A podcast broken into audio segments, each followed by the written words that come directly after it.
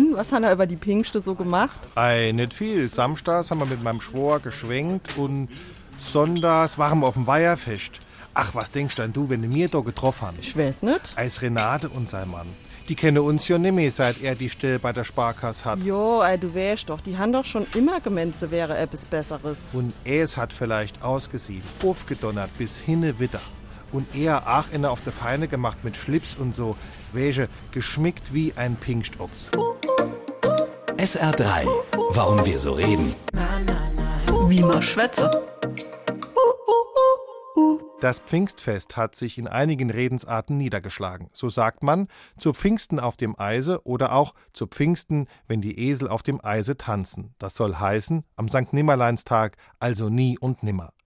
Ganz ähnlich die Bedeutung der im Elsass gebräuchlichen Redewendung zwischen Pfingsten und Straßburg, was einen imaginären, nicht existenten Ort beschreiben soll.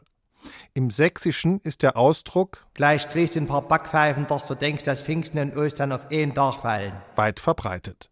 Den geschmückten und herausgeputzten Pfingstochsen findet man heute nur noch vereinzelt. In Mecklenburg ist dieser Brauch in manchen Dörfern noch lebendig.